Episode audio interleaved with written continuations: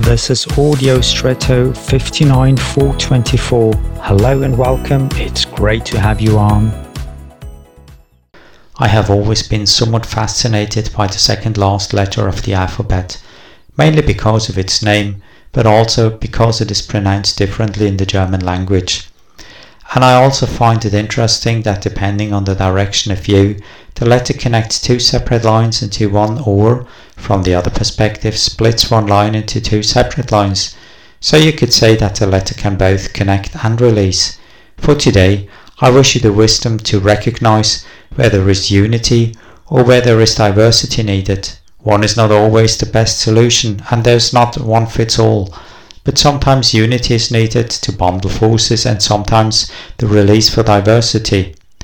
Both have their place, both have their justification, and together they form a special richness and variety.